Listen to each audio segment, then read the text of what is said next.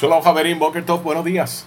Bienvenidos al Dabar de bendición. Estamos en la cuarta lilla de la Parashat Emor. Se encuentra en Vaikra Levíticos capítulo 23, verso 1 al verso 22.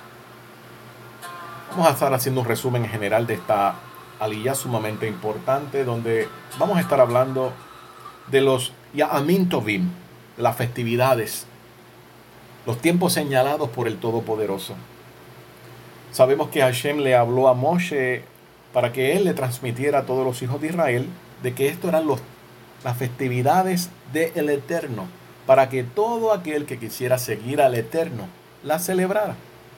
Su propio sistema festivo, su propia celebración que no tiene que ver nada con lo que el mundo hace.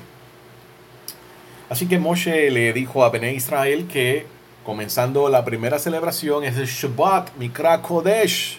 Debe haber entonces un Mikra, una reunión. Y obviamente en esa reunión se va a estar leyendo la Torah. De ahí viene la palabra likro, leer en hebreo, de la palabra Mikra.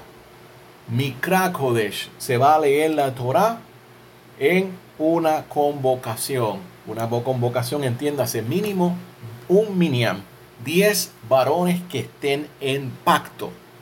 Y la secuencia de los 10 varones lo vamos a ver a través de todo el Tanaj. Primeramente, fue el número mínimo que Hashem estuvo dispuesto a perdonar las ciudades de Sodoma, Gomorra, las cinco ciudades, de que si habían 10 adikim allí, entonces él no la destruiría. De la misma forma, también vemos de que cuando Moshe elige los líderes para todo Israel, el grupo menor para ser contabilizado era de 10. Líderes de 10, de decenas, y así sucesivamente comenzaban a subir. Así que encontramos, bien importante, el número 10 escondido detrás de estas palabras para saber en qué consiste una congregación. También cuando vino la revelación o la revuelta de los 10 espías, los 10 espías que tomaron la decisión de traer un informe malo delante de Moshe Rabeno. Moshe le dijo y le expulsó al Todopoderoso. Y el Hakadosh Baruj dijo, saca de mí esta congregación, refiriéndose a estos 10 espías que habían transgredido. Así que 10 personas en pacto son las que son llamadas a formar una congregación y aquí es donde viene y entra este principio de Mikra Kodesh para que se pueda leer la Torah del Todopoderoso en congregación abierta, para que se escuche esas palabras tan importantes del Hakadosh Baruchu. Moshe le enseñó también que en ese Shabbat, Shabbat semanal, había unas categorías de trabajo que no se podían realizar. Y esto nosotros lo entendemos cuando Moshe Rabeno pasó esta información de manera oral, primeramente a los Kohanim, a los Leviim y a los Sekanim, a los sacerdotes, a los levitas y a los ancianos que son los que iban a estar juzgando al pueblo.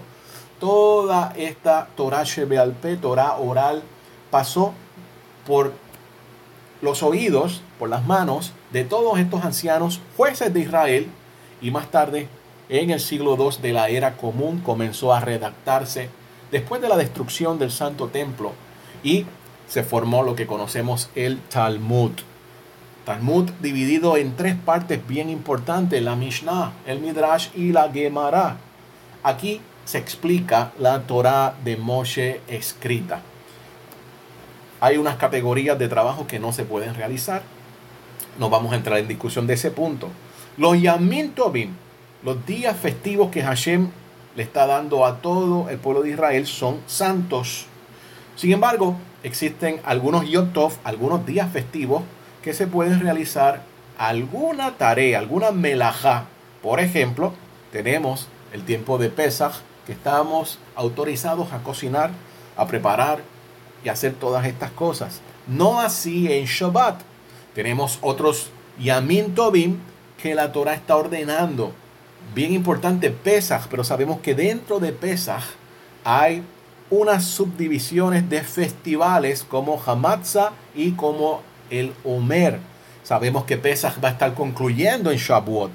Tenemos eh, obviamente Shavuot, el Matan Torah, la entrega de la Torah. Tenemos Sukkot, tenemos Rosh Hashanah. Y dentro de Rosh Hashanah también tenemos diferentes tipos de festividades. Rosh Hashanah básicamente va a estar terminando en el tiempo de Sukkot. Y aquí se entrelazan, por ejemplo, Yom Teruah, el día de escuchar el sonido del shofar. Esto era una celebración que se daba en la mañana de Rosh Hashanah, pero específicamente una ceremonia que se daba en el templo con los Kohanim. El pueblo solamente tenía que escuchar el sonido del shofar. Las primeras tres celebraciones, Pesach, Shavuot y Sukkot, se le llaman también Shalosh Regalim. Y esto significa las tres fiestas de viajar a Jerusalén, las tres fiestas de peregrinación. Y en cada una de estas fiestas, los hombres de Israel debían viajar al Beit Hamikdash, a la casa de, de santidad, al templo, y ofrecer un korban o korbanot, ofrendas especiales. Hashem es enfático en la melajá, en el trabajo, en las obras que no se pueden hacer en Shabbat. Y algunas personas podrán preguntar, ¿por qué el Eterno le importa tanto eh, que el pueblo descanse? Bueno, si el pueblo toma ese receso, puede poner mejor atención, puede estudiar, puede orar, puede compartir en la comunidad, puede hablar de las cosas que son del eterno. No así si la persona está trabajando, aunque sea un tiempo parcial, pocas horas en Shabbat, que la atención está puesta en el trabajo. Tampoco debemos estar pensando en las tareas que debemos realizar una vez termine el Shabbat, para que no haya una transgresión. Todas estas moedim, estos tiempos señalados, también responden a un ensayo cuando nosotros regresemos a Eretz Israel, a la tierra de Israel, y cuando venga el Mashiach, poder practicar cómo vamos a responder, qué vamos a hacer. Debemos aprender aquí en el Galut todos esos puntos, lo más que nosotros podamos enfocarnos. ¿Cuál es la alajá? ¿Cómo se camina en ese mandamiento? Recordando que cuando lleguemos con la bendición del Eterno a Eretz Israel, tenemos que poner en práctica muchas cosas y ahí estamos obligados a hacerlas.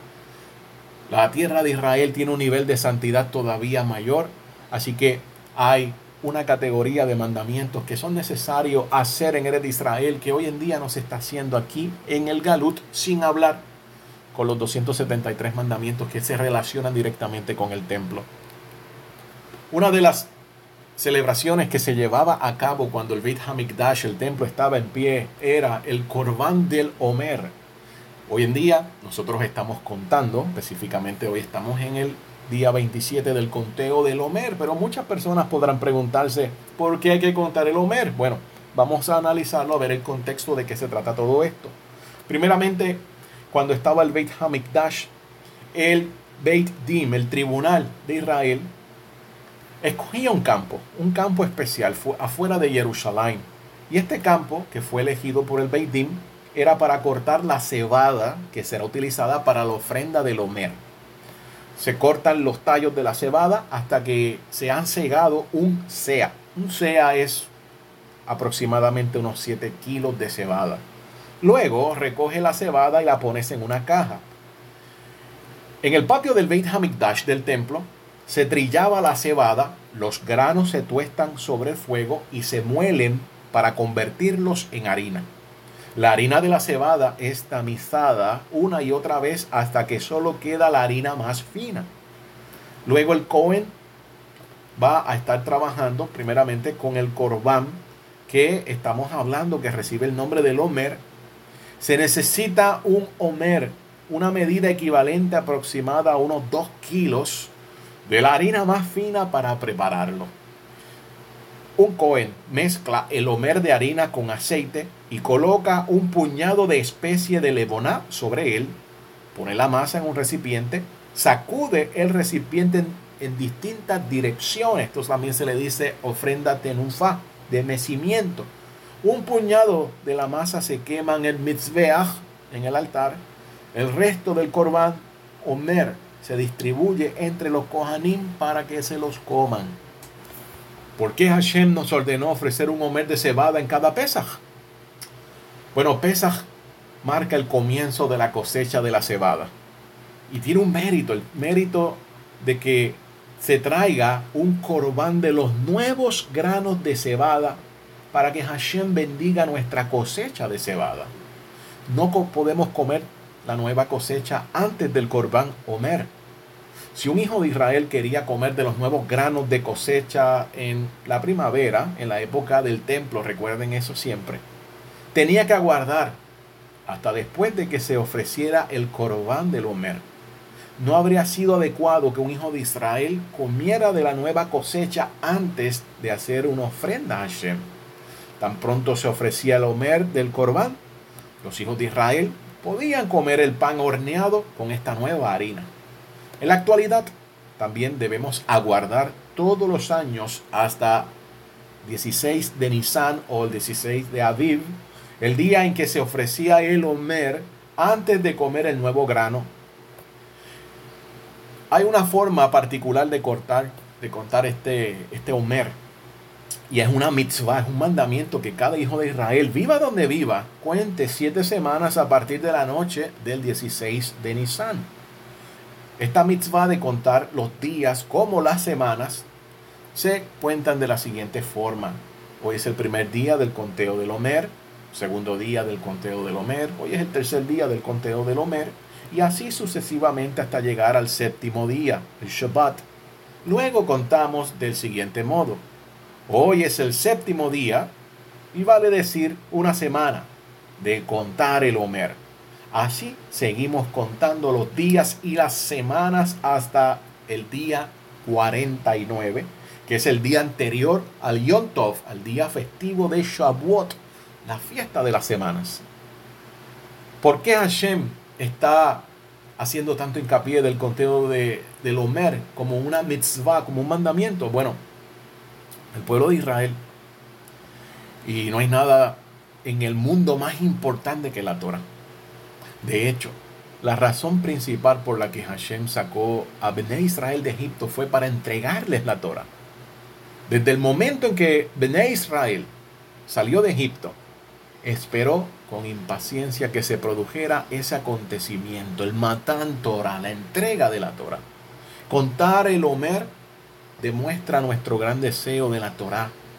Siempre contamos los días cuando estamos aguardando que suceda algo especial, en particular si se trata de un regalo.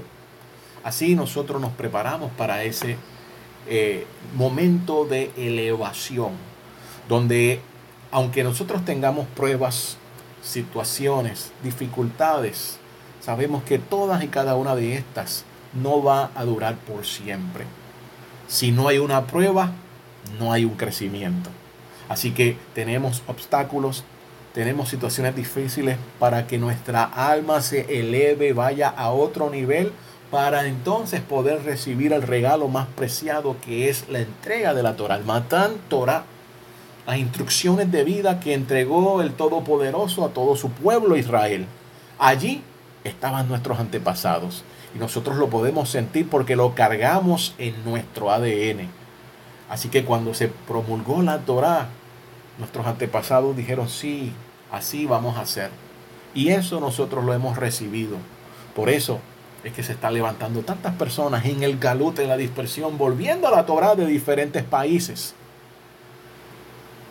esto que estamos viviendo es un tiempo sumamente importante y es un tiempo donde el Eterno está definiendo. Abrim, no podemos desmotivarnos, aunque las circunstancias que nos rodeen, aunque los panoramas que hable el mundo que no conoce Torah sean nefastos. Para este tiempo, el Eterno nos envió para cumplir la abodá, la misión, ser testigos del Todopoderoso en la tierra con nuestra forma de actuar, de vivir, de estudiar, de ayudar a los demás y que todo el mundo se dé cuenta que seguimos a un Elohim justo, a un Elohim que vela por todos, a un Elohim que le importa la viuda, el huérfano, el necesitado, al igual que los ricos. Todos ellos pertenecen también al reino de Israel. Tenemos que hacer nuestro mejor esfuerzo por estar ayudando, pero también tomado de la mano con el estudio, la oración la dedicación a lo que es la Torah del Todopoderoso. Eso es lo que nos define a nosotros como Israel. Nuestro estilo de vida no es simplemente caminar con una kippah o tener unos silsillot o decir una palabra en hebreo. No, el estudio de la Torah. El estudio de la Torah, como dicen los sabios, es equivalente a todas estas cosas, al cuidado del enfermo, al ayudar al necesitado, a la sedacá, etcétera, porque la Torah cuando nosotros nos acercamos a ellas con el interés genuino de investigar cuál es el corazón del Eterno y qué el Eterno quiere de nosotros, nosotros lo vamos a hacer. Lo vamos a hacer y lo vamos a poner en práctica por cuanto amamos al Todopoderoso y sabemos que estas palabras no son difíciles de seguir, como lo enseñó también nuestro Santo Maestro y Mesías Yeshua. Así que estamos en este día sumamente especial, día 27 del conteo del Homer. Faltando poco, estamos ya a más de la mitad del camino subiendo el monte para recibir la hermosa y bendita Torah del Hakadosh Baruj Esperando que todos y cada uno de ustedes puedan disfrutar del día que Hashem nos ha dado. Shalom, Javerín.